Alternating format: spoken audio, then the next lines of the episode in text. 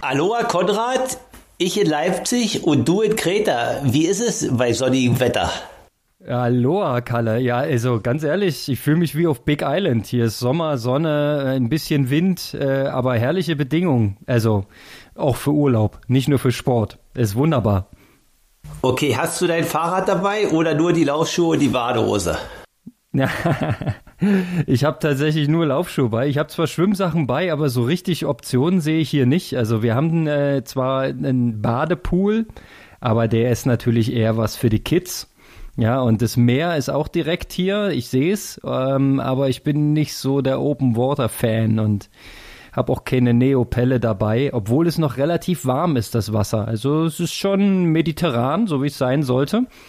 Und ähm, ja, vielleicht mache ich ja mal ein paar Meter, aber bestimmt keine richtige Schwimmsession.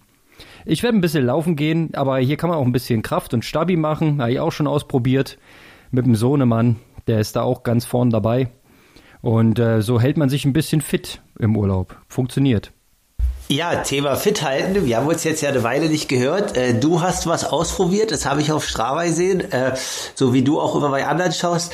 Was war los, Konrad? Du hast einen Halbmarathonversuch bei dir zu Hause gestartet.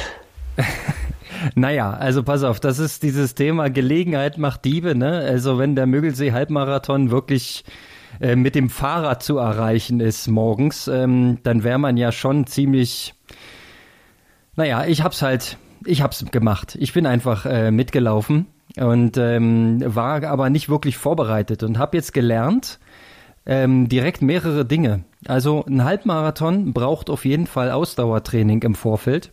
Da reicht es nicht, einmal der Woche laufen zu gehen, just for fun, äh, die letzten zwei Monate, sondern man muss schon ein bisschen mehr machen. Sonst tut die ganze Sache ein bisschen weh.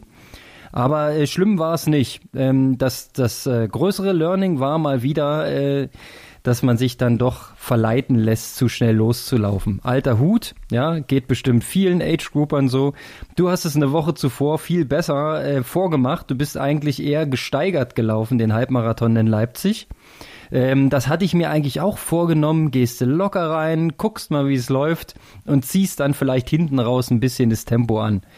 Aber ich hab's leider verbockt. Naja, nicht so schlimm, dafür tat's ein bisschen weh und ähm, eine längere Zwangspause, so nach zehneinhalb Kilometern zur Halbzeit, hatte ich dann auch noch und somit war die Laufzeit am Ende völlig egal. Ich habe das Ding dann für mich nochmal äh, zu Ende gemacht und ja, habe mir aber auch Mühe gegeben. Ich habe am Ende doch ähm, eine relativ hohe Herzfrequenz für meine Verhältnisse erreicht. Ich habe eine 170 gesehen.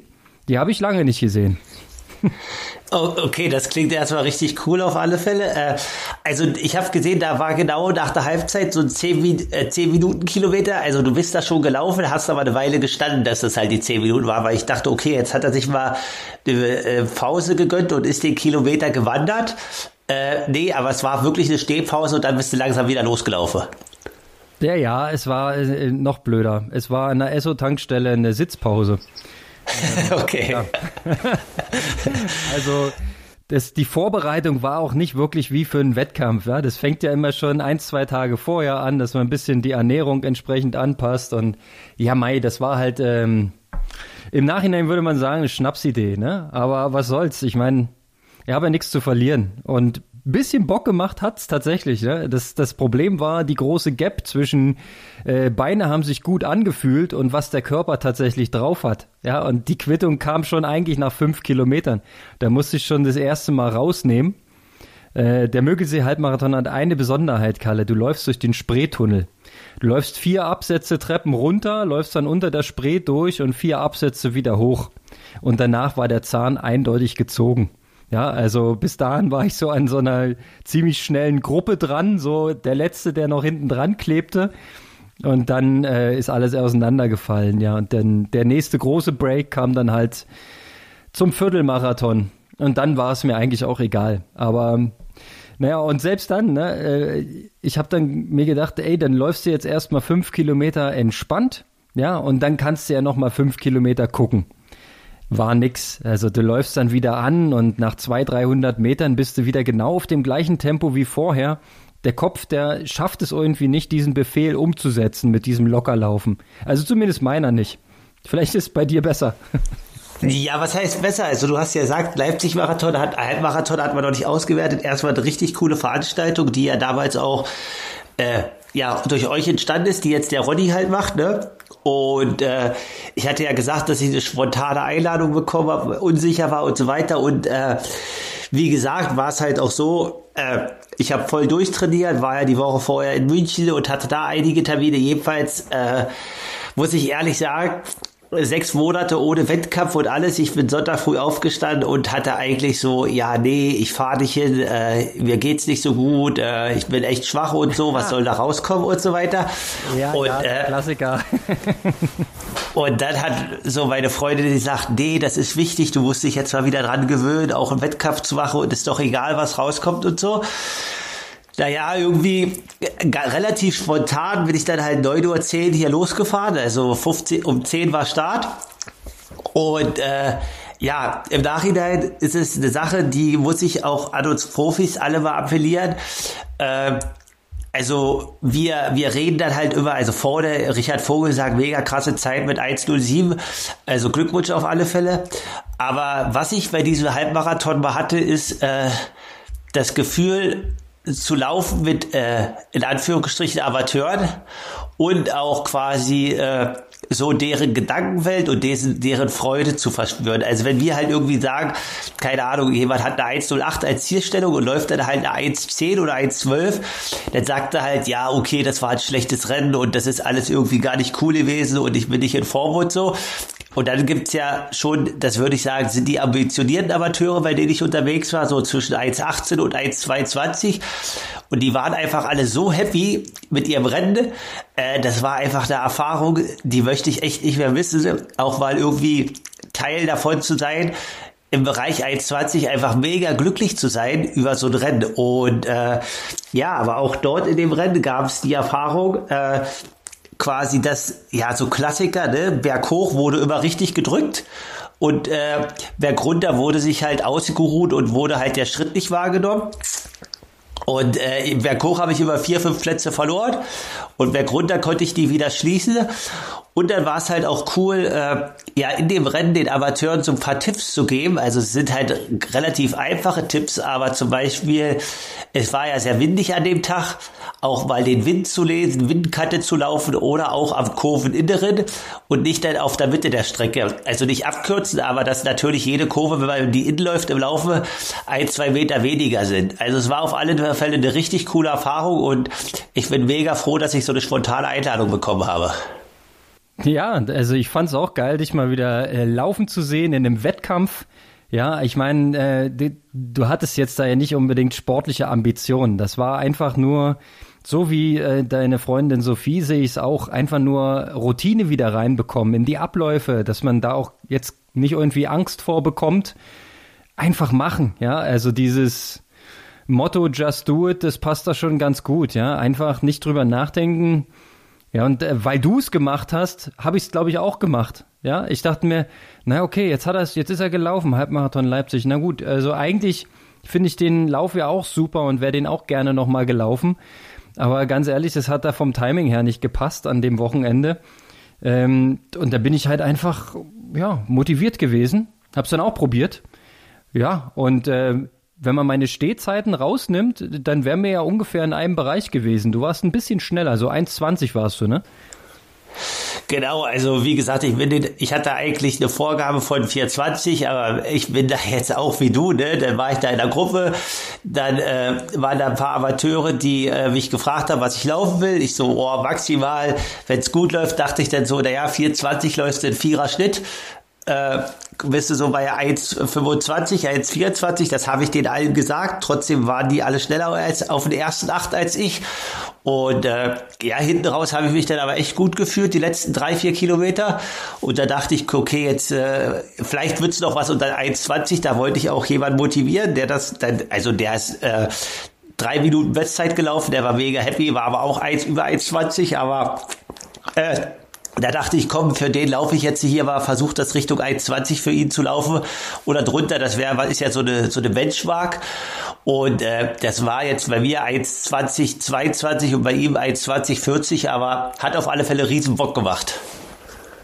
Ja, es gibt natürlich immer Ziele. Ne? Das ist die Kunst im, äh, im Freizeitsport oder auch im ambitionierten Freizeitsport, sich immer so, äh, wie du es schon sagst, Ziele zu setzen. 80 Minuten, also die 1,20 ist definitiv eine Marke, die für viele ein großes Ziel ist. Aber auch der Viererschnitt, den du angekündigt hast, ja, äh, 1,24, 24 ist der, glaube ich, auf die Sekunde.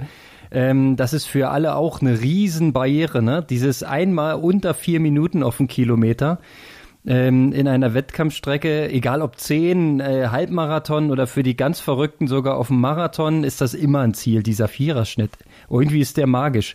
Ich meine, wenn du dann irgendwann mal auf deinem Niveau bist, ist das wahrscheinlich überhaupt keine Marke mehr, die einen irgendwie interessiert. Aber du bist ja extra nochmal einen Schritt zurückgegangen und hast das ja jetzt nochmal live erleben dürfen beim Halbmarathon. Propo live erleben. Ja. Wie hast denn du Hawaii erlebt, Kalle? Um mal das nächste Thema gleich reinzuschneiden. Weil wir hatten ja eine WM auf Hawaii. Ja, also äh, weil ja der Halbmarathon Leipzig war und ich voll trainiert habe. Also ich habe mir das irgendwie abends äh, bis 22, 23 Uhr am Ticker angeschaut.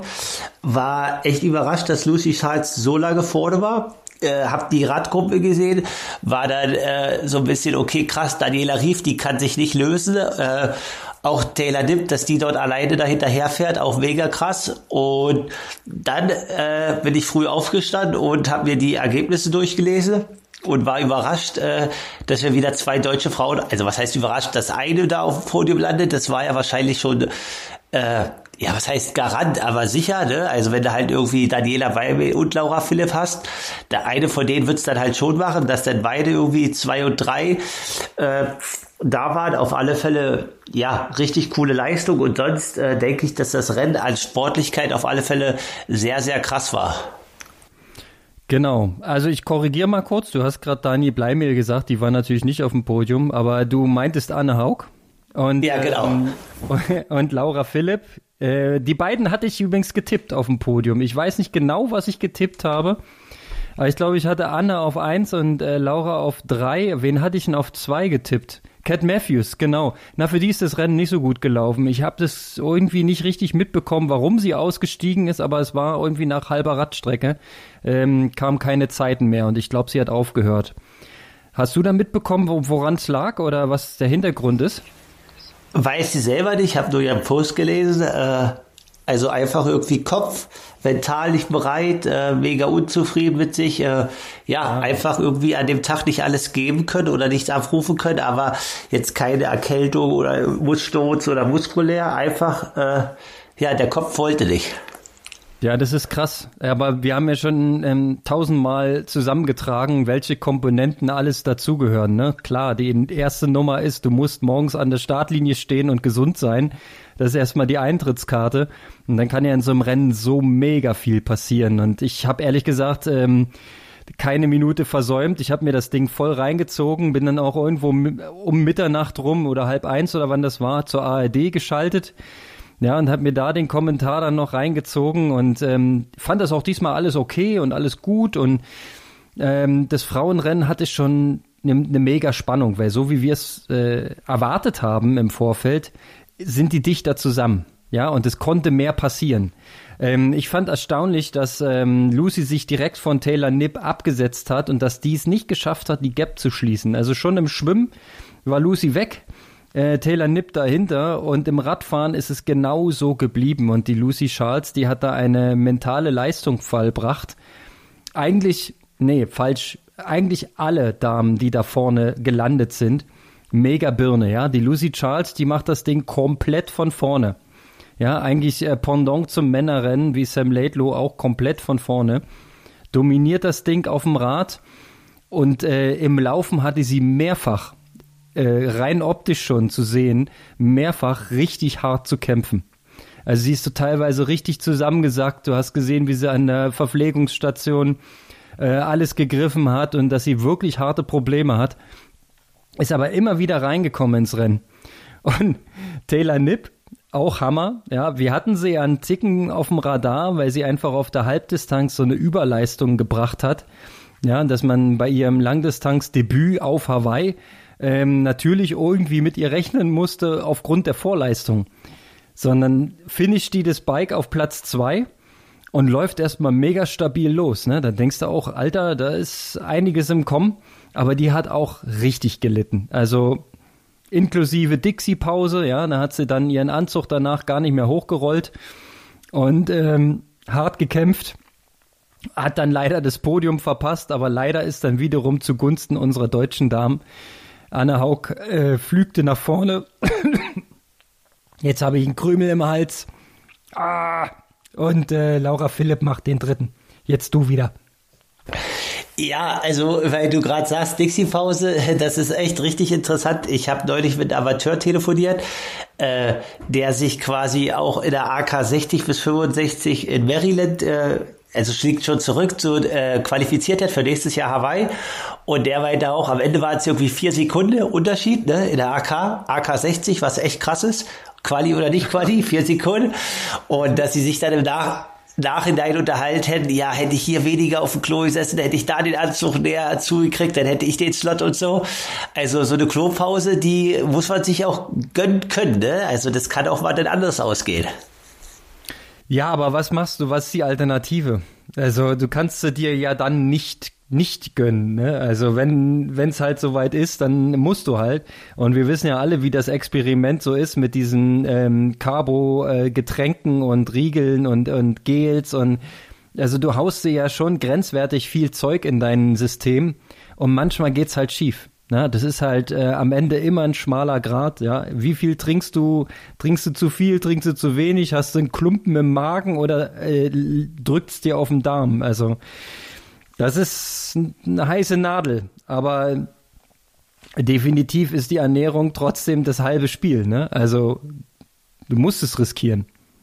Ja, definitiv und äh, ist da der Schlüssel zum Erfolg, wenn das Rennen halt dementsprechend ausgehen soll und du musst es halt gucken, dass es halt alles drinnen bleibt, aber so wie du halt sagst, auch bei dem einen kommt es halt unten raus, bei Blumenfeld kommt es oben raus, ne? Also äh, wir wissen alle noch den Zielsprint in Tokio.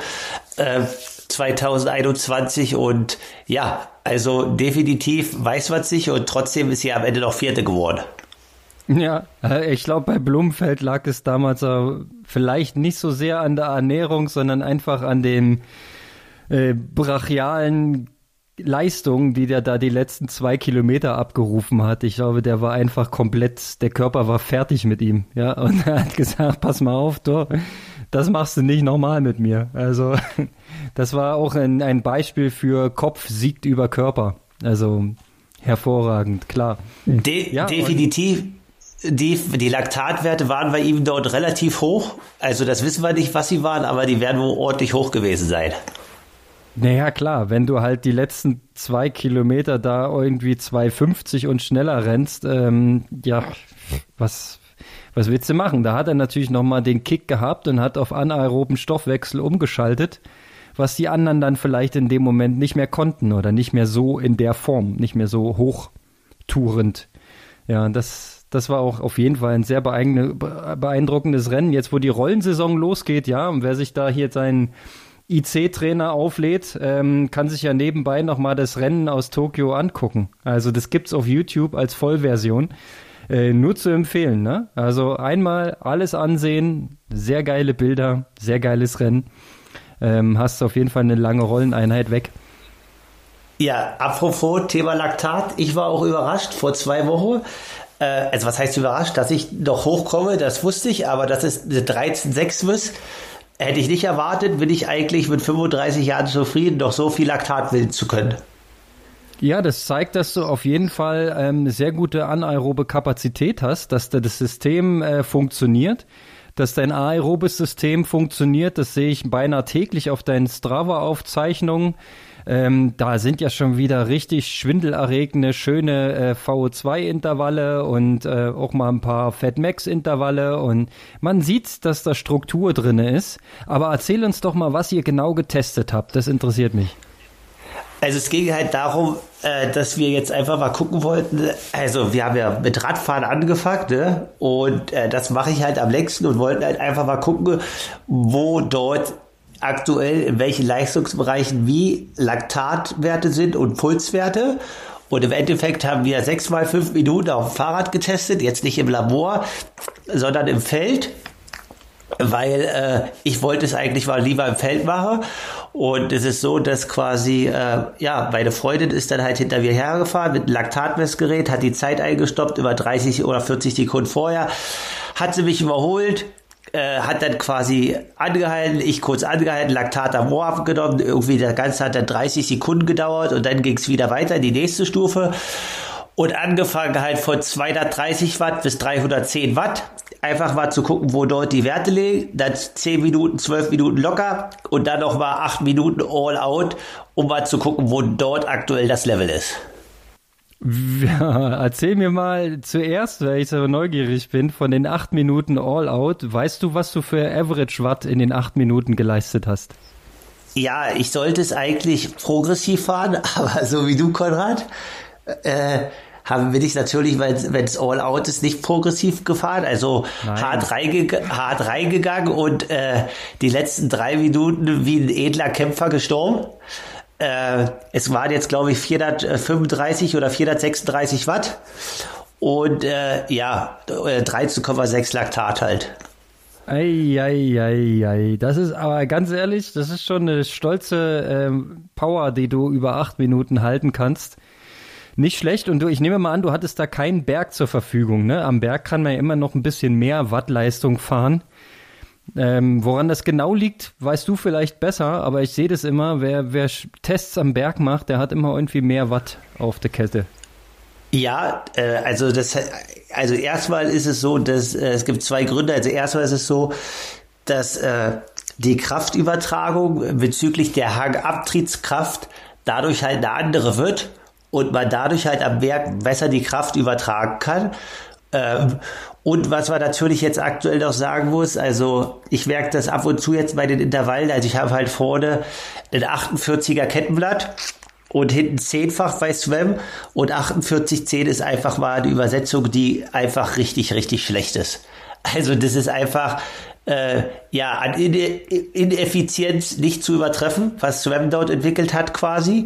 Also vorne kann ich einfach nur dafür plädieren, große Kettenblätter und hinten mittig zu fahren ist viel effektiver, als irgendwie immer vorne diese kleinen Kettenblätter zu haben. Ich wollte jetzt aber für diese Tests und alles nicht alles umrüsten. Äh, Wenn es dann in Richtung Wettkampf geht, dann mache ich das auf alle Fälle wieder. Aber äh, ja, das sind zum Beispiel die Gründe, warum man es auch am Werk fährt oder auch, äh, das halt dort viel effektiver ist. Ja, cool. So, und ähm, die, die Wattleistung in diesen Stufen, die ihr davor gefahren habt, äh, bist du zufrieden? Konntest du da was ausmitteln? Hast du irgendwie so eine Art Bereiche festlegen können durch diesen Test? Ja, definitiv. Also wir haben jetzt so aktuell, was halt unterschwellig ist und so weiter. Also ich war eigentlich sehr überrascht, weil ich dachte, okay, wenn wir jetzt so Richtung 290, 310 Watt kommen, dass ich dort definitiv über 2 Millimol rausgehe, weil äh, ja, ich dachte einfach, dass ich nicht so weit bin. Aber es war halt alles äh, unter 2 Millimol. Ähm, ja, also das letzte bei 310 war 1,8 aktuell und war halt immer nur von jeder Stufe zu jeder Stufe. Also am Anfang geht's ja ein bisschen höher rein, ne? äh, weiß man ja. Und äh, ja, da hat sich das Laktat sogar abgebaut, aber ja, es war halt immer 0,1, 0,2 mehr. Natürlich muss man Messfehler mit einberechnen, aber ich denke, wir haben auch noch mal eine Nachmessung gemacht und so weiter und das war alles halt äh, relativ korrekt und konstant und äh, ja, also da ist jetzt so aktuell der Schwellenbereich oder unterschwellig definiert und ich war da eigentlich sehr, sehr zufrieden mit dem Ist-Stand. Das klingt gut. Ähm, sowas ähnliches äh, macht jetzt auch gerade wieder Mr. Sanders, ja. Also äh, YouTube-Videos kann man wieder gucken. Der hat Aerotests gemacht im Feld mit so einem ähm, Experten, den, der mir vorher noch nichts sagte, aber die Aussagen, die der getroffen hat, waren ganz kompetent und der kann offensichtlich im Feld CDA messen, das ist auch ganz gut. Und äh, hat auch rückblickend Wettkampfleistung analysiert und da auch CDA rausgerechnet. Also da geht was in die richtige Richtung. Die haben ein bisschen was an der Position geändert und schon zack, 30 Watt gespart. Also da geht einiges. Also der hat offensichtlich dann doch über die letzten Jahre eine eher falsche Position eingenommen. Naja, darauf wollte ich eigentlich gar nicht hinaus. Laktattests hat er auf jeden Fall auch gemacht. Und ähm, da ging es auch darum, ähm, etwas längere Stufen zu fahren und in einem Bereich, wo man erwarten kann, dass man diese Schwellenbereiche irgendwo schrammt oder trifft, ne? dass man ähm, über ja, wie soll man sie sagen? Früher haben wir gesagt, äh, aerobe Schwelle, anaerobe Schwelle, dann hieß es irgendwann mal LT1, LT2, jetzt heißt es manchmal Threshold oder irgendwas dazwischen. Ähm, was auch immer man ablesen kann, auf jeden Fall ist ähm, interessant nicht der einmalige Messwert, den man daraus erkennt, sondern äh, die Veränderung im Prozess. Und das ist eigentlich ähm, das, das Wesentliche, wenn man irgendwas testet. Ja, ähm, so habe ich es auch tatsächlich noch aus meinem alten Studium entnommen wenn man etwas testet, muss man äh, eine gewisse Standardisierung dabei haben und das dann mehrmals wiederholen, um einen Prozess zu beschreiben, ja, dass du dann sehen kannst, was hat sich durch Training verändert. Weil zwischen Athleten irgendwelche Laktatwerte vergleichen, das ist genauso gut wie Herzfrequenzen zwischen uns beiden zu vergleichen. Bringt gar nichts. Ja, und äh, deswegen, ich hoffe, ihr habt euch gut aufgeschrieben oder ich gehe mal davon aus, wie die Bedingungen waren, wie viel Temperatur wir hatten, wie viel Luftfeuchte und ob man das dann im Feld vielleicht bei ähnlichen Bedingungen einfach nochmal wiederholen kann.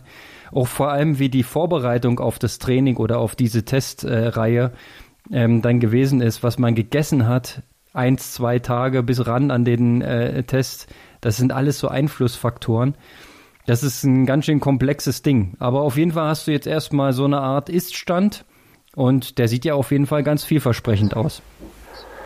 Genau, äh, so, so gesagt, es dauert jetzt erstmal äh, der Iststand auf Rad. Äh, Laufen haben wir ja über den Halbmarathon gesprochen. Ich schwimme jetzt seit zehn Tagen schon wieder. Äh, auch dort geht es in eine gute Richtung. Aber Thema Schwimmen, da bist du der Experte. Und da habe ich gleich mal eine Frage an dich.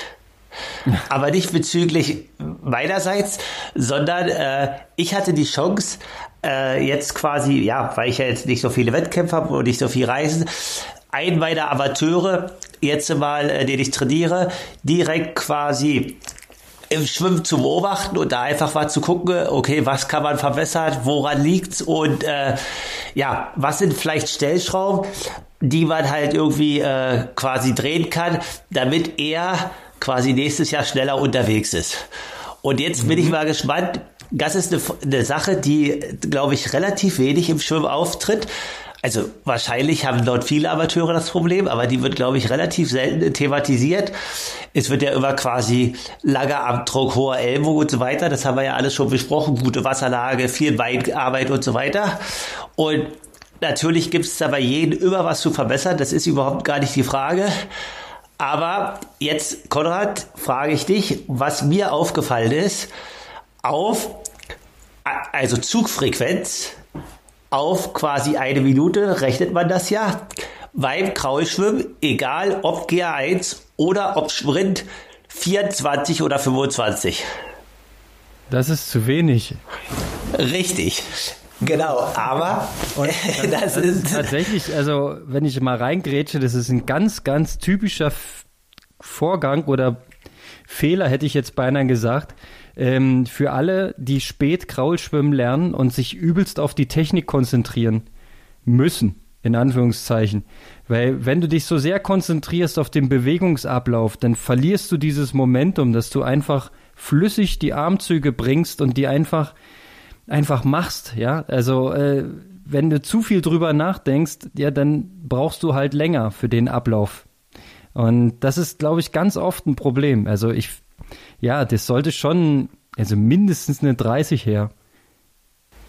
Genau, also wir wissen ja jetzt zum Beispiel, Florian Wellbruck äh, hat das quasi, ist natürlich ein Pendant und Exzellenz im Schwimmen, ne? aber ich glaube, der hat, da hatte man ja analysiert, so eine 30, 32, aber das macht er halt, wenn er Freiwasser schwimmt und dort eine Langstrecke von fünf oder zehn Kilometern. Äh, Und aber vor allen Dingen im Sprint, im Sprint, da muss halt schon richtig was kommen. Und äh, daran arbeiten wir jetzt äh, mit verschiedenen Übungen, Armkreisen, Terraband und einfach erstmal auch dieses, was du sagst, das Momentum oder die zügigen Bewegungen reinzubekommen. Und äh, ja, also ich glaube, das ist halt was, was viele Amateure oft unterschätzen, wenn es immer nur um Technik geht. Ja, ja, ne, das ist quasi, das ist ja Technik, ja. Also ähm, durch eine höhere Frequenz wirst du automatisch auch eine bessere Wasserlage haben, weil du halt, naja, wie soll man sagen, in, in kürzeren Intervallen anschiebst, ja. Und äh, dadurch geht ja auch die Schlagzahl der Beine einher mit hoch, weil die ist ja gekoppelt an die Armbewegung und damit äh, sacken die Beine nicht so tief und du hast insgesamt eine höhere Wasserlage und äh, wirst automatisch schon schneller. Also das ist ganz, ganz wichtig und viel, viel wichtiger als die Ellbogenhalte über Wasser. Weil das Wichtigste beim Schwimmen ist nach wie vor, was unter Wasser passiert. Also ich kenne ähm, Schwimmer, die sehen über Wasser nicht sehr hübsch aus, ja, und auch nicht genau, wie der Standard beschrieben ist und sind trotzdem sauschnell. Genau, aber hast du doch den ein oder anderen Tipp für den Amateure, wie sie quasi vielleicht nicht im Wasser, sondern außerhalb des Wassers die Frequenz erhöhen können? Oder was machen können dafür? Nee, für außerhalb vom Wasser. Naja, gut. Also ich bin auch ein Freund von sowas wie Armkreisen, ja, um den einfach die, dem, dem Schulterbereich zu mobilisieren. Klar. Ähm, seitdem ich Rückenprobleme habe, mache ich die nur noch rückwärts, die Armkreisen. Ist aber ungefähr für die Schulter der gleiche Effekt, ja. Du dehnst die ein bisschen auf, machst die geschmeidig, der, äh, der Gelenkschmiere sprießt ein und du bist einfach mobil im Schultergürtelbereich. Das ist auf jeden Fall erstmal wichtig in jedem Warm-up. Ja, und dann äh, würde ich im Wasser tatsächlich ähm, Übungen machen, um die, um die äh, Zugfrequenz zu erhöhen. Also kurze Abschnitte, auf keinen Fall zu lange Abschnitte, wo man dann in so einen trägen Rhythmus reinkommt. Ja, aber du sagst ja, dass selbst beim Sprint die Frequenz niedrig ist. Und das ist dann schon die hohe Kunst. Wie sprintet man denn mit niedriger Frequenz? Stell dir das mal im Laufen vor. Das wären dann Sprungläufe wahrscheinlich. Ja, also äh, definitiv. Und das ist ja dann auch immer eine neuronale Ansteuerung. Und auch ich äh, versuche da jetzt gerade wieder dran zu arbeiten. Also man darf es auch nicht übertreiben, das will ich gar nicht sagen. Aber äh, das ist halt im Bereich Laufen wichtig, wenn man halt schnell läuft, was wir halt schon auch gesagt haben wo du ja deine 1000 Meter Bestzeit äh, jetzt äh, angreifen willst. Da geht's ja auch dann um eine höhere Schrittfrequenz äh, in kürzeren Intervallen. Und das gleiche gilt halt beim Fahrradfahren. Ne? Natürlich immer Laktatbildungsrate, KA über tief, aber auch das andere Pendant muss man eventuell üben und können. Und äh, ja, also eventuell kann man auch dort äh, auf neuronale Transfereffekte hoffen, wenn man sowohl im Laufen als auch im Radfahren teilweise dann ohne Watt jetzt primär arbeitet, sondern auch einfach erstmal fre frequenzorientierte Sache einbaut. Ist immer gut für die Motorik, ja, für die Motorikschulung. Hohe Frequenz, auch beim Fahrradfahren, hat ja nicht unbedingt jetzt erstmal so einen riesen Leistungskick, aber du hast einfach die Ansteuerung äh, trainiert, ja, die nervale, neuromuskuläre, dass die äh, Muskeln genau in dem Moment zusammenarbeiten und äh, das Richtige tun, auch in kurzer Frequenz, ne? Ähm, beim Schwimmen wiederum, wie gesagt, es können zwei Dinge sein. Entweder die Motorik, die einfach ähm, nicht so ausgebildet ist, wie sie sein sollte, oder halt wirklich dieses ähm, Verkopfte, dieses Konzentrieren auf den Armzug. Was habe ich alles gelernt? Schön weit vorne einsetzen, Ellbogen, Vorhalte quasi, also Hand vor Ellbogen ziehen, dass man erstmal anstellt und dann drücken und dann bis ganz hinten durchziehen. Ey, wenn ich ehrlich bin, ich kann gar nicht mehr bis ganz hinten durchziehen. Dafür habe ich überhaupt nicht mehr die Power. Wenn ich schwimme, dann sind es mehr oder weniger so eine Dreiviertelzüge. Ähm, da weiß ich, dass ich Riesenpotenzial noch hätte, aber ich trainiere dafür einfach zu wenig, das abzurufen.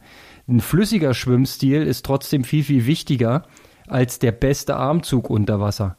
Ja, das ist quasi das, das Erste, was du tun musst. Ich würde vielleicht auch mal so eine Übung machen, ähm, wo sie manchmal ein bisschen äh, sich seltsam anfühlen, wie zum Beispiel mit der Faust schwimmen dass du einfach weniger Fläche zu, durchs Wasser zu bewegen hast und automatisch die Frequenz hochgeht. Weil wenn du Faust schwimmst, äh, rutscht der Arm ja sofort durchs Wasser und du musst einfach mit einer hohen Frequenz arbeiten, sonst gehst du schlicht unter.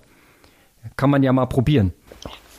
Genau, definitiv. Und weil wir jetzt gerade äh, bei den Amateuren sind, machen wir doch mal einen kleinen Schweif. Jetzt frage ich dich mal, äh, was du denkst. AK 35 bis AK 40 bei einem Ironman. 240 Watt auf dem Rad, eine Stunde neun geschwommen und eine drei Stunden sieben Marathon. Ist das im Bereich der Quali oder nicht? Ja, äh, im Bereich würde ich sagen ja, auf jeden Fall. Äh, es kommt auf jeden Fall darauf an, was aus den 240 Watt am Ende an Geschwindigkeit rauskommt. Denn äh, die Wattzahl an sich ist definitiv konkurrenzfähig, vor allem im Age-Group-Bereich. Also das ist mega gut. Und manche können mit einer guten Position ähm, und vor allem äh, eine Position, die man durchfahren kann, aus 240 Watt annähernd einen 40er Schnitt machen. Und äh, das würde ich sagen, ist schon richtig schnell und selbst wenn es ein 38er Schnitt ist, ist es trotzdem konkurrenzfähig. Ja, dann bist du vielleicht beim Radfahren bei äh, 4,45, 4,40 und rechnest dann den Marathon drauf ähm, mit 3,07. Sagen wir mal, äh, ganz, ganz grob gerechnet sind das zusammen acht Stunden plus die Stunde Schwimmen oder die Stunde zehn. Da bist du bei einer 9,10. Ja, und je nach Wechselzonen und so weiter. Ich denke schon, dass das in Schlagdistanz zu einem Slot ist in der Altersklasse, obwohl das eine sehr starke Altersklasse ist, traditionell, ist klar. Okay, da muss ich dich leider jetzt abholen und äh, ich sag mal, ich war auch enttäuscht letzte Woche. Was heißt enttäuscht? Das ist falsch. Also, das ist ein Athlet von mir, der trainiert im Jahresschnitt 10 bis 12 Stunden. Ähm, und jetzt habe ich auch einfach ehrlich mit ihm konstatiert, dass was er da an Leistung abgerufen hat, Besser geht's eigentlich nicht. Also würde da einfach von einem Megatalent sprechen. Aber mit dem Wochenumfang übers Jahr äh, irgendwie das abzurufen, auch in drei Stunden sieben Marathon zu laufen, das, also das ist einfach mega krass. Und äh, das ist richtig gut. Aber am Ende war es in Portugal Platz 16 und äh, ja, natürlich, was du halt sagst, schwimmen könnte man ein bisschen schneller, vielleicht den Marathon noch und der Wechsel. Vielleicht haben wir, haben wir im Nachgespräch noch zwölf Minuten gefunden, aber der Sieger der AK war einfach 45 Minuten schneller. Das ist schon echt krass, was aktuell im Altersklassenbereich auch für Qualis und so weiter abgeht. Alright, das ist, das klingt hart. Was hat er für einen Speed rausgeholt auf den 240 Watt? Warte, da muss ich ganz kurz. Man muss natürlich sagen, dass die Strecke in Portugal 5, also 1600 Höhenmeter, glaube ich, hat. Ähm, das ist aber relativ normal für Langdistanz, oder? Rot hat 1400, Frankfurt hatte auch immer so 1600. Ja, gut, das stimmt. Ich, ich habe jetzt Speed, ich gucke dir KWH an, ich kenne nur die Zeit, das war irgendwas um die fünf Stunden. Ähm, das ist 36er Schnitt. Ähm, kann man aus 240 Watt jetzt von außen betrachtet vielleicht was besser machen? Ja, weil die Leistung ist schon richtig gut. Im Durchschnitt 240 Watt. Also das ist, würde ich mir auf der Mittelstrecke nicht zutrauen. also das ist da leistungstechnisch top, ja, top entwickelt und vor allem, dass man darauf dann so einen Marathon laufen kann. Vielleicht wäre es dann doch so eine Geschichte, wie kann man ähm, vielleicht effizienter noch auf dem Rad sitzen, um da noch Zeit ähm, zu äh, gewinnen. Gut, im Schwimmen, ja, ich, ob du jetzt eine Stunde neun oder eine Stunde, das ist so ein großer Unterschied im Erreichen dieser Zeit. Aber wenn du sagst, das macht im Prinzip eigentlich gar nicht den Unterschied, das ist natürlich hart, ja, äh, wenn die Age Group so stark besetzt ist. Ja, also definitiv äh, das Rennen in Portugal. Ich weiß auch nicht, ob du gesehen hast, dass Patrick durch seinen Verfahrer nur Vierter war.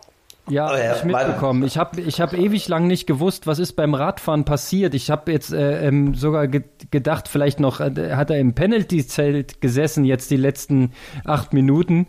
Also das war wirklich verrückt, weil er war ja eigentlich in der Top-Position aber sagen wir mal ganz ehrlich, gewonnen hätte er auch in Top-Positionen nicht. Also selbst mit dem, äh, selbst ohne diesen Verfahrer wäre es, glaube ich, richtig hart geworden, den noch zu holen. Ne? Also das war, das war auch sehr, sehr stark. Ja, also was da wieder abging, also klar, also vor, am Anfang waren natürlich 70 Profis gemeldet. Leider, also was heißt leider, am Ende waren 45 am Start, aber wenn man sich jetzt auch wieder anguckt, was vorne dort abging, äh, definitiv mega krasses Niveau auch wieder bei dem Rennen. Und äh, ja, also gut, Peter Hemmerich hat jetzt seinen Slot, Patrick hat den ja auch für nächstes Jahr Coda validiert. Die Profis müssen ja jetzt alle wieder validieren. Das ist ja jetzt wieder neu eingeführt worden, beziehungsweise wie in den zurückliegenden Jahren. Ich denke, er war am Ende trotzdem zufrieden, aber äh, ja, auch auf Ironman-Distanz wird es definitiv interessant und spannend. Und äh, ja, was gibt's noch Neues? Äh, weil wir äh, quasi über Ironman-Distanzen, Niveau, PTO und so weiter sprechen. Auch äh, Ironman führt nächstes Jahr für die Profis ein sogenanntes Bonussystem ein. Ein Bonussystem. Jetzt haben sie schon diese, du meinst diese kleine Serie, die sie da eingeführt haben, ne? Genau, ja. Schon am Rande so mitbekommen. Aber da geht's auch, ähm, habe ich in einer äh, Kritik gehört, vorrangig ähm, auf Langstrecke, dass quasi Langdistanzler da auch irgendwie richtig viele Punkte machen. Ähm, naja, also die wollen natürlich im Wettbewerb um, äh, um die Profiathleten jetzt ein Gegengewicht reinwerfen, was natürlich für den Profisport an sich interessant ist. Ja, aber ähm, ich habe schon aus dem Bereich der Sportler ähm, die Meinung äh, gehört, naja, dass wieder nur die Guten quasi davon profitieren und mehr Cash äh, machen können, während die, die aus der zweiten, dritten Reihe den Sprung noch machen müssen und ähm, auch mal irgendwie einen Tacken Unterstützung vom Gesamtsystem bräuchten, die haben es trotzdem noch schwer, egal ob PTO oder ob dieses neue Ironman-Ranking-System. Ne? Das ist, das bleibt unterm Strich. Klar, aber irgendein System muss man ja festlegen. Ja, also was ich halt bei dem System halt, ich habe mir den Rennkalender äh, angeschaut und das ist das, was du sagst halt, äh, fand ich jetzt, äh, ich bin jetzt nicht hier Pro, jetzt hier im Talk weiß ich nicht jedes Rennen auswendig, aber es waren dann relativ viele Ironman-Rennen und als 73-Rennen gab es halt zwei Rennen nächstes Jahr auf europäischem Boden und das war halt Mallorca und Zell am See und äh, ja, da liegt aber noch ein bisschen was anderes dazwischen und da gibt es noch einige Rennen, die hier sind. Und das fand ich auch krass, dass so wenig Rennen von dem Kalender dann wirklich auch auf europäischem Boden im 73-Bereich stattfinden, wo man halt eventuell in diese Punkte reinkommen kann. Ja, also ich habe mich noch nicht im, im, Detail beschäftigt mit diesem neuen Konzept, aber ich habe gehört, Fokus liegt ganz klar auf der Langdistanz und ich glaube, du kannst sogar drei Langdistanzen einbringen und zwei Mittelstrecken und kannst aber auf den Langdistanzen äh, mehr als die doppelte Punktzahl einfahren. Also ist sicherlich auch äh, verdient, ja, weil Langdistanz ist ja auch ein knüppelhartes Geschäft. Aber ähm, die Frage ist, wer wird dort sich dran beteiligen, wer hat Chancen, wer profitiert am Ende. Das wird man wohl, glaube ich, erst abwarten müssen. Ja, in der PTO war es ja auch jetzt erstmal ähm, so ein bisschen eine Probe, würde ich sagen. Jetzt wird das ganze Ding zu einer äh, Weltmeisterschaftsserie auf dieser 100 Kilometer Distanz ausgebaut. Also ist auch spannend, was sich da tut. Ähm, wir haben ja schon festgestellt, dass wir eigentlich in einer sehr, sehr spannenden Triathlon-Epoche ähm, gerade aktiv sind, um zu sehen, was da draus wird aus dem ganzen Business. Ne? Aber dass es Business ist, das sieht man. Da geht's auch mit Ellbogen zur Sache. Ah, das war eine wunderschöne Überleitung. Wir können es einfach so ansprechen. Konrad, Thema Business. Business ist, äh, wir waren bei der WM in Hawaii und wir wissen es nicht, wer von unseren Hörern die internationalen Medien verfolgt und auch auf Instagram war unterwegs ist. Ich habe dir was zukommen lassen, Konrad. Ja, und ich habe es überflogen und habe tatsächlich auch nochmal hier und da mal versucht, was rauszufinden.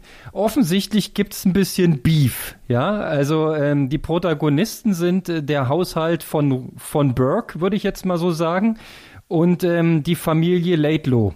Und die haben sich da offensichtlich auch mal ähm, intern ein paar Mails geschrieben und haben das Ganze auch nochmal veröffentlicht. Also so richtig sauber läuft es gerade nicht.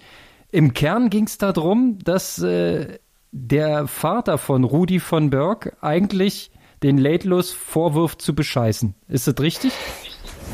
Ja, jein. Es gibt noch ein paar andere Sachen. Also es ist so, dass ja äh, also Rudi, also ich weiß jetzt nicht, was der Begriff ITA, das wird wahrscheinlich International Triathlon Agency oder irgendwas sein, was im Bereich äh, ja einfach Gerechtigkeit arbeitet. Und äh, es geht darum, ja, wir brauchen, na gut, wir können jetzt auch um, nicht um heißen Brei drum reden, es geht darum, ob jemand gedopt hat oder nicht. Und äh, es ist so, dass äh, Rudi van Bergs Vater, so hat es Sam Laidlow in einem Post geschrieben, sich an diese Agentur gewandt hat. Aber äh, in dem Post von Sam Laidlow, den er jetzt aber wieder archiviert hat, hat er auch Namen wie Daniel Wackegaard genannt, Clement Miong und Clement Miong, seine Freundin, äh, Ormayo Ginet oder so, ich weiß jetzt nicht, also die hat jetzt, ich weiß nicht, ob ich den Namen richtig ausspreche, sie hat nur, glaube ich, Ironman Portugal gewonnen oder auch letztes Jahr mal rein, müssen wir jetzt reingucken, wie sie halt richtig heißt. Und äh, im Endeffekt beschuldigt er halt diese vier Leute, dass sie ihn des äh, ja, Betruges äh, quasi anset, an, also anwürfig sind. Und äh, daraufhin ist es wohl so, dass äh, die äh, Freundin von Clement Vion auch gepostet hatte, dass sie im Januar äh, von dieser nationalen Agentur befragt wurde und dort eine Stunde lang aussagen musste und so weiter. Also da ist schon seit einer Weile wohl was im Argen. Jetzt release man relativ wenig, weil äh, ja, Sam Laidlow hat den Post jetzt archiviert und es hat ihn wieder rausgenommen. Die Kommentarzeilen international, die sind quasi in der Woche der Gossip des Gossip Talks äh, ja völlig übergelaufen. Was dort dran ist, was dort rauskommt, werden wir sehen. Ich hoffe auf alle Fälle für den Sport, dass es, dass er sauber war. Ähm, ja, war aber einfach jetzt in der letzten Woche nicht so ein schönes Licht. Ja, ich lese gerade den, den Namen von der, also wenn es die ist, die Freundin von dem Clement Mignon, also der ist wirklich schwer. Marjolaine, Marjolaine, Mar, Marjolaine Pierre glaube ich. Ja, äh, genau. Könnte das gewesen sein. Die hat in beeindruckendem Einzelritt ähm, den Ironman in Portugal gewonnen. Okay, also die wird beschuldigt, Mignon wird beschuldigt, Laidlos werden beschuldigt und Beckegaard, ja? Also, und das alles von dem Rudolfe von Berg, von dem. Nee, nee, nee, nee, nee, nee, nee. Nein, nein, nein, nein, nein, nein. Nee. Nein, nein, nein, da hast du es falsch haben verstanden. die alle mitbeschuldigt? Äh, nee, erklär's nochmal. Wer wird beschuldigt? Wer ist unter Verdacht? Nur Sam Laidlow. Ach, nur Sam Laidlow ist unter Verdacht. Und die anderen, die haben alle äh, mit in die gleiche Kerbe. Ah, jetzt habe ich es verstanden. Nein, nein, nein, nein. Rudi van Werk, sein Vater, hat jetzt nach der WM ja. was an irgendjemand in dieser Dopingagentur geschickt. Und Sam Laidlow wurde das irgendwie zugespielt. Und die ja, anderen drei. lag eine E-Mail vor. Ich glaube, der hat ihm das auch direkt geschickt. Nein, nein, nein, nein, hat er nicht. Nee. Die E-Mail ist äh, irgendwie durch, also ich habe mir das durchgelesen, die E-Mail ist durch undurchsichtige Kanäle, da war Rudi van Bergs Vater nicht so amused drüber, äh, zu ihm gelangt. Ah ja, also nicht auf direktem Wege, sondern hintenrum. Okay, und äh, der äh, Van Berg hat auf jeden Fall in, bei der Agentur den Namen Laidlow genannt und gesagt, der cheatet. Ja, und wahrscheinlich vielleicht noch zwei, drei andere Sachen, das wissen wir nicht. Und die anderen drei mussten wohl irgendwann schon mal, wurden schon auf, ausgefragt oder mussten quasi irgendwie was erzählen von der Agency oder von der Agentur und wurden dort schon zu diesem Thema aber schon vor Monaten befragt. Zum Thema Laidlow. Richtig. Ah. So ist mein Verständnis. Und er hat oh. einfach in seinem, in seinem Post hat er alle diese vier beschuldigt, dass sie ihn des Betruges äh, beschuldige. Ah, okay, alles klar. Alles klar. Also Laidlow gegen alle, könnte man sagen. Ähm, ja, wer sich die Dokumentation schon reingezogen hat, es gibt eine ähm, über einstündige Dokumentation zum Projekt äh, Sam Laidlow, würde ich jetzt mal so sagen. Ja, gipfelte mit dem Sieg in Nizza. Ähm, das ist eine geile Doku, kann man sich mal angucken. Und ähm, bis das Gegenteil bewiesen ist, muss ich auch daran glauben, dass das mit rechten Dingen zugegangen ist. Ansonsten könnte ich unseren schönen Sport nicht mehr so verfolgen. Ja, das wäre sehr, sehr traurig. Also ich hoffe, ähm, dass da vielleicht nur politische Fäden im Hintergrund laufen, dass der eine dem anderen vielleicht nicht das gönnt, was äh, passiert ist und dass da nichts dran ist, weil, naja, gut, ich meine, Jetzt könnte man rumspekulieren und sich an, an solchen ähm, Aussagen da beteiligen, aber ich glaube, da sind wir nicht in der Position zu. Aber wie, wie kennst du Sam Laidlow? Hast du den irgendwo früher schon mal kennenlernen dürfen? Oder was weißt du über den? Ich weiß eigentlich gar nichts über den.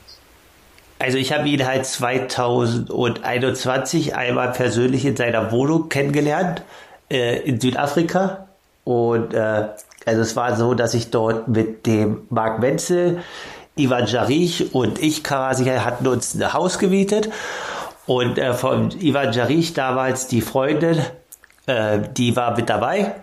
Die hat dort quasi zwei, drei Wochen Urlaub mit ihm gemacht. Also nach dem Rennen in Südafrika ist ja auch mal unabhängig von Triathlon eine Reise wert. Ähm, ja. Und es ist so, dass sie damals noch arbeitssuchend war. Aber äh, in Südafrika hatten wir das Thema ja schon öfter, Low Sheeting, kein Stroh und so weiter. Und auch manchmal kein Wasser. Und wir waren halt ein bisschen am Stadtrand und deswegen waren wir in der Region, die relativ häufig betroffen waren, weil quasi das Center der Stadt eigentlich immer relativ viel Strom hat und dort wenig Ausfall ist. Lange Rede, kurzer Sinn, sie hatte ein Bewerbungsgespräch und wir hatten halt einfach kein Internet. Und äh, ja, deswegen sind wir dann halt irgendwie an dem Tag oder zwei Tage vorher, wo wir noch Freiwasserschwimmen gegangen sind, äh, dort haben wir sie halt abgeliefert in der Wohnung von Sam Ledlos Vater und ihm. Und äh, sie hat dort quasi ihr äh, Bewerbungsgespräch online gemacht. Und ich und Ivan waren dann halt Freiwasserschwimmen. Und äh, ja, da hat man einfach schon gesehen, dass quasi die ganze Familie nur auf Triathlon abgestimmt ist. Ne? Der Vater hat sich da in der Küche gestellt, hat das Fahrrad gemacht. Also es ist im Endeffekt, sage ich mal, wie ein Familienunternehmen, so wie wahrscheinlich das auch in der Doku ist. Und äh, das war meine einzige persönliche Begegnung mit Sam Laidlow, äh, die ich jetzt äh, so auf einer persönlichen Ebene habe. Ja, und sonst, äh, ja, das Drama in drei Akten, äh, was da genau passiert ist und wie, das weiß ich nicht. Nur weiß ich, dass äh, die Freundin von Ivan äh, jetzt nicht mehr mit Ivan zusammen ist, sondern jetzt einen neuen Freund hat. Und der heißt Sam Laidlow. Ja, aber was da genau war, das weiß ich nicht. Das geht mich auch nichts an. Äh, ich muss halt einfach nur sagen, weil äh, ich Ivan bei der äh, Vergangenheit als sehr loyalen und ja, korrekten Menschen erlebt hat, fand ich das im Nachhinein irgendwie nicht ganz so schön. Ja, gut, das steckt man nicht drin. Ist eine Nuance. Genau. Ivan Jarich in Portugal auch am Start Elfter geworden. Sei an der Stelle mal noch kompliziert. Ähm, okay, also ja, wir müssen einfach abwarten, ja, was so durchsickert, was uns so zugetragen wird. Und ähm, bis irgendwas, naja, du weißt ja, wie das Spiel ist, ne? Bis irgendwas tatsächlich dingfest gemacht ist, ähm, glauben wir daran, dass hier alle mit gleichen Waffen kämpfen, ja, und dass äh, in der Trinkflasche und im Gel ähm, wirklich nur Carbs sind und nichts anderes. Ja, definitiv und hoffen wir mal, dass das jetzt äh, nur irgendwie eine persönliche Vendetta war. Ich hoffe. Ich hoffe sehr. Was ich noch nachtragen will, weil ich es gerade auch vor mir habe, ist, ähm, wir haben neben Patrick Lange noch äh, zwei andere Deutsche in den Top Ten in Portugal. Ähm, gewürdigt sein an dieser Stelle auf Platz 9, der Franz Löschke. Und ähm, ganz tapfer gekämpft auf Platz 7 das Ironman-Debüt von Jan Stratmann, der lange Zeit das Rennen angeführt hat, der das sehr, sehr mutig gestaltet hat und ähm, am Ende ein bisschen beim Marathon draufzahlen musste. Aber ansonsten wäre es ja auch zu einfach. Ja? Und das ist es ja schließlich nicht. Also er ist, glaube ich, bis Kilometer 26, 27 gut gekommen. Und dann, äh, wie das so ist, ne? Dann gibt man halt schnell mal ein paar Minuten her und ja, am Ende aber trotzdem stark ins Ziel gebracht. Stabil, würde ich sagen. Ja, also ich fand, ich weiß gar nicht, ob ich das jetzt noch richtig in Erinnerung habe, wer der dritte war, ob das Patrick war oder ob das jemand anderes war. Ich fand vor allen Dingen das Schwimmen von Strati richtig stark mit Joshua Lewis und da war noch jemand vorne mit dabei. Äh, die hatten ja teilweise richtig Abstand nach vorne auf einer verkürzten Schwimmstrecke, also mega gut dort. Äh, in Portugal war wo relativ hoher Wellengang, da durchs Freiwasser navigiert. Äh, ja, und wie du halt sagst, sonst das Heft in die Hand genommen und bei seinem ersten Ironman halt einfach das Ding versucht von vorne mitzubestimmen. Ja, das kannst du natürlich nur, wenn du ein gewisses Selbstbewusstsein hast und den Unterdistanz Speed mitbringst und ähm, beides hat er getan und ja, so viel verkürzt kann das eigentlich gar nicht gewesen sein beim Schwimmen. 42 Minuten haben sie gebraucht. Ähm, aber ich habe auch gehört, dass die Bedingungen da schon etwas unwirklich waren. Ähm, ebenso nicht ganz Top-Bedingungen waren bei diesem äh, von uns auch mehrfach angekündigten Challenge-Rennen in Frankreich wo wir ähm, Mika Not in Bestform erleben durften. Hast du das Ding gesehen? Also dieses Zieleinlauf-Video ist ja bei mir in die Timeline gespült worden von allen Seiten. Wer äh, ein, ein Meter vor der Linie zu Boden geht. Was ist da passiert? Ich weiß nicht, äh, müssten wir Mika mal fragen, aber ich glaube, er ist einfach, also ich habe nur so einen Ausschnitt gehört äh, in dem YouTube, nee, in dem Podcast, also so eine Headline, äh, quasi, er ist quasi, der Kopf wollte, der Körper wollte nicht mehr und er ist einfach zum Boden gegangen, weil er nicht mehr konnte. Äh, ja, sonst bringt das Rennen natürlich äh, auch sonst der Mattes Magia auch wieder, also egal wo der startet, ne, immer jetzt aktuell vor mit dabei und liefert ab. Und sonst aus Leipziger Sicht, äh, Rico Wogen auf Platz 3, hatte glaube ich auch ein bisschen Trouble, noch ein Fahrrad äh, ranzukommen, äh, ranzubekommen, Flugverspätung. Äh, wir hatten ja den Weltmeister gefragt, ob er wieder zu Gast kommt. In zwei Wochen ist er wieder hier bei uns im Talk und äh, ja, berichtet uns noch von dem Ende der Saison und was sich alles Neues ergeben hat. Aber definitiv, äh, Mika Not mit seinem Fall hat es ja sogar in die Bild geschafft. naja, siehst du, für irgendwas muss es ja gut sein. Ich meine, der äh, Mattis, der hat natürlich auch einen Monster-Sprint dorthin gelegt. Ne? Ich habe da ein etwas längeres Video gesehen, wie der da hinten um die Ecke kam und wirklich nahezu doppelt so schnell ähm, auf dem Zielteppich da gesprintet ist wie ein Wahnsinniger und wirklich zwei, drei Meter vor dem Ziel schließt er auf, auf zu Mika und der, ja, es sieht wirklich so aus, als ob er die Körperkontrolle verliert, wie er da so zusammenfällt, eine kleine Rolle macht und dann ins Ziel krabbelt, um den zweiten Platz zu sichern. Ja, schade, aber war trotzdem brettstarke Leistung. Also äh, auch von Rico, logisch. Ähm, Frederik Funk hat geschrieben, er hatte irgendwie nur so ein gewisses Standgas und so richtig auf ähm, Speed ist er nicht gekommen. Ihm war das zu kalt und erst äh, gegen Ende des Laufens ist er eigentlich schneller geworden, weil er da ein bisschen aufgewärmt ist. Aber naja, also läuft ja nicht jedes Rennen überragend. Aber insgesamt, ähm, ja, Spektakel hier und da, egal welche Rennen man verfolgt. Genau, ganz kurz, nicht, dass wir, gut die Show ist gut, nicht, dass wir wieder Ärger kriegen. Wir vergessen die Frauen nicht. Caro Pole hatte wohl auch im laufenden Fight mit der Imogen Simmons, hat den diesmal für sich entschieden. Äh, wer Dritte war, weiß ich jetzt nicht. Entschuldigung dafür. Äh, aber auch dort im Frauenrennen ordentlich Brisanz drin. Aber wie du sagst, die Show ist immer gut. Ja, du hast mich ja nicht ausreden lassen. Ach so, okay. Auch, das, nein, ähm, alles gut. War auf jeden Fall auch beim äh, Frauenrennen große Show. Ich habe bloß leider hier ähm, bei diesem Challenge-Rennen keine Bewegtbilder so richtig gefunden. Ja, das war dann am Ende alles nur Instagram-Schnipsel, was man sich da zusammenpuzzeln musste. Und ähm, auch vom Ironman Portugal habe ich auch ehrlich gesagt erst ganz spät äh, entdeckt, dass es ja doch eine Übertragung gab, sogar kostenlos und dass man sich die frei angucken konnte.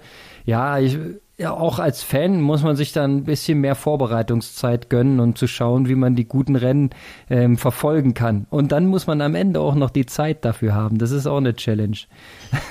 De so defini definitiv, weil als Amateur will man ja auch selber trainieren und ein Stück nach vorne kommen und äh, ja, sich weiterentwickeln. Und äh, weil wir jetzt gerade bei Zeit und Rennen sind. Ich war zu Gast beim Was ist los Podcast aus Potsdam, aus deiner Hut, Konrad. Äh. Wer da Lust hat, kann am, ich glaube, am 1. November reinhören. Äh, cool. Der hat auch immer genau interessante Gäste, äh, wie dein äh, Trainingswissenschaftler-Guru Sebastian Rösler oder auch Doc Zeller genannt. Ähm, ja. ja. also kann ich nur rein empfehlen. Grundsätzlich hört gerne rein und natürlich auch gerne die Folge am 1. November. Sehr geil, mache ich auf jeden Fall. Und äh, bevor wir zum Ende kommen, Kalle, ein ganz kurzes letztes Thema. Ich habe gestern was probiert. Ich war laufen und dadurch, dass es hier so schön warm ist, habe ich mir mal was getraut. Und zwar habe ich ein paar wirklich historische Laufschuhe dabei und wollte die schon immer mal wieder im Training laufen. Sagt dir von der Firma Essex noch der Hyperspeed 3 irgendwas? Nee, aber den Piranha kenne ich doch. Ja, aber ja, erzähl. Der gleiche Jahrgang. Das war so ein ganz bunter, hässlicher Schuh. Ja, mit viel Lila und so äh, gemuschelt. Ich kann dir ja mal ein Foto schicken für die Shownotes. Ach nee, geht ja nicht. Ja. Äh, aber egal, dann halt für Instagram. Äh, jedenfalls, ich bin diesen Schuh gelaufen und ich glaube, dass der sehr, sehr alt ist. Ich kann mich erinnern, dass ich den ähm, zu Regionalliga-Zeiten sehr gerne getragen habe und dass ich damit tatsächlich auch mal schnell gelaufen bin, verhältnismäßig. So, und ich bin den gestern gelaufen und du kannst es dir nicht vorstellen. Dieser Schuh, der funktioniert ja gar nicht. Also, wahrscheinlich ist es, dass ich mich in den letzten zwei, drei Jahren ähm, komplett auf eine andere Art Schuhe umgestellt habe ja, die dann mit einem besseren Schaum und mehr Komfort und mehr äh, Material unterm Fuß bis hin zu den Carbon-Varianten ähm, funktionieren. Ich habe hab mich richtig gequält. Das, vor allem, da ist so wenig Dämpfung drauf, das knallt auch in den Rücken wie Sau. Ja, dann, dann tat mir die Haltemuskulatur weh.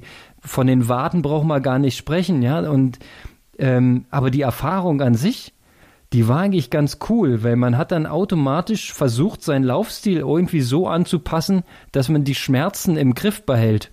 Ja, ich habe dann versucht, mehr abzurollen, mehr Mittelfuß, nicht zu viel Vorfuß, ähm, dass das irgendwie alles sich ein bisschen besser verteilt.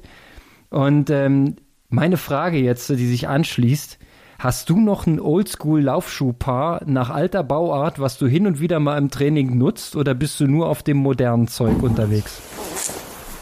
Ich bin nur grundsätzlich auf dem modernen Zeug unterwegs, aber ich habe so ein paar Modelle. Da habe ich noch ein paar äh, alte äh, rumzuliegen und äh, die laufe ich auch manchmal relativ oft und gerne. Und äh, ich habe auch noch ein, zwei Klassiker da, wie so ein äh, Nike MyFly. Den habe ich noch da, den laufe ich aber nicht mehr, aber ich habe ihn noch. Der 50 Kilometer Schuh, den darfst du auch nicht mehr laufen. Sonst ist der rund. Genau, das stimmt. Den habe ich noch und äh, ja, wer richtig viele hat, äh, in unserem März-Podcast bei Jörg Matte, der ist ganz stolz, einem seine alte Cover zu zeigen, wo man Schuhe von 1992 oder 94 sieht. Also richtig interessant, ja. was sich da getan hat. Er hat mir Jörg auch mal gezeigt, die, die, die Kamera, und der hat tatsächlich einen Schuh, mit dem ist man damals 5000 Kilometer gelaufen. Und der Schuh ist nicht kaputt gegangen. Sowas gibt's nicht mehr heutzutage. Ne? Also die Empfehlung für diese Carbon-Dinger sind immer so 250 Kilometer. Danach ist die, äh, die, die Responswirkung nicht mehr so groß, wie sie war, weil der Schaum nachlässt oder auch das Material, das Carbon an sich nicht mehr die Spannung hat. Äh, völlig absurd, ne? Aber ist halt jetzt gerade so. Aber ich könnte auch noch einen, einen uralten schwarzen Piranha beisteuern. Den habe ich mir noch gesaved. Der ist auch noch fast ungelaufen. Aber ganz ehrlich, ich traue mir den gar nicht mehr heutzutage, weil der, das war das Ding, da hattest du, glaube ich, ähm, 0,3 Millimeter Sohle drunter. Ähm, und das war's dann, ne? Ansonsten ein bisschen Stoff. Ja, Thema alte Schuhe, äh, Piranha, äh, große Debatte, großes Thema. Vielleicht kommt er mal dazu uns im Podcast oder macht uns eine Sprachnachricht. Franz Löschke, ich glaube Dritter oder Vierter der deutschen Marathonmeisterschaft damals in Frankfurt alle debattiert, alle vorher, wie kann er das tun, warum macht er das? Im Piranha.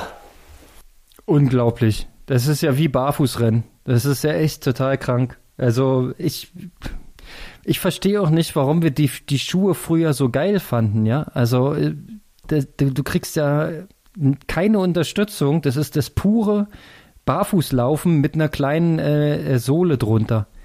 Ja, und ähm, trotzdem war das damals das Nonplusultra. Hauptsache leicht, Hauptsache wenig Schuh.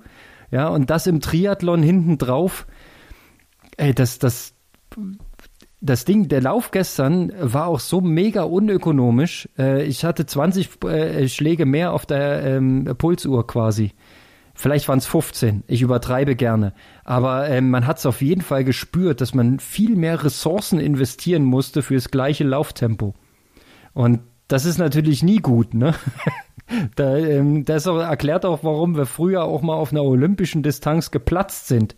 Ja, sowas passiert ja eigentlich heutzutage nicht mehr mit dem, mit der guten energetischen Versorgung und dem, der Effizienz, die man da so an den Tag legt. Ja, Fahrradfahren ist viel effizienter, du bist da viel aerodynamischer, sitzt viel besser drauf, verschwendest nicht so viel Power. Ähm, und äh, laufen ja genauso, ne? Wenn du da so einen Carbon-Schuh mit einer guten Laufeffizienz das ist natürlich viel, viel sparsamer vom Verbrauch her als diese Oldschool-Botten. Aber es war eine geile Erfahrung. Ich würde es aber wahrscheinlich so schnell nicht nochmal machen. Ich laufe jetzt lieber das andere äh, Paar Schuhe, was ich dabei habe.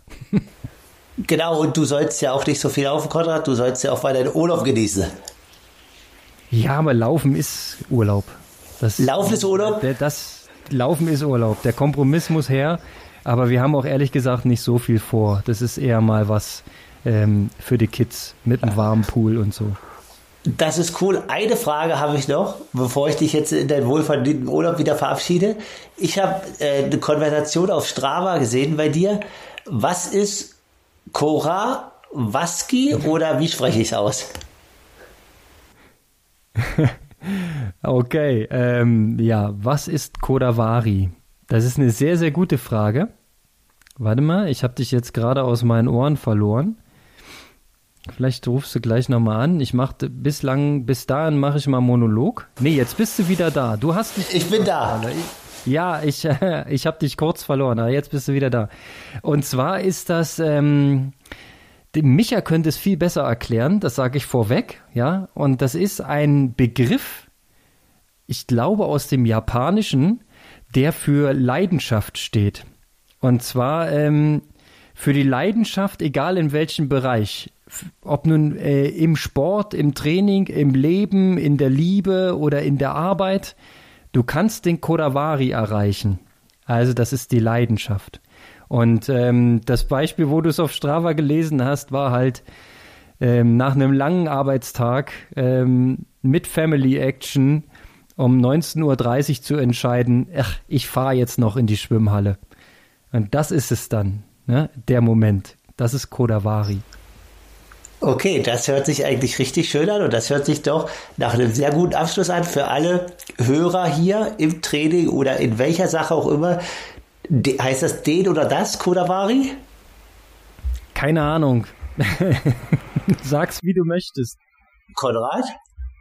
Ja, so, wir haben jetzt hinten raus ein bisschen schlechte Verbindung, Kalle. Wir müssen das, glaube ich, schnell zu Ende bringen. Aber genau, ich habe auf dem richtigen Riecher. Äh, alle, die hier zuhören, ich glaube, ihr habt schon Kodavari erreicht in dem Moment. Genau, die jetzt noch einschalten, haben Kodavari gehört. In dem Sinne, Aloha und bis demnächst und schönen Urlaub, Konrad. Danke, Kalle. Auf bald. Ciao. Aloha. Ciao.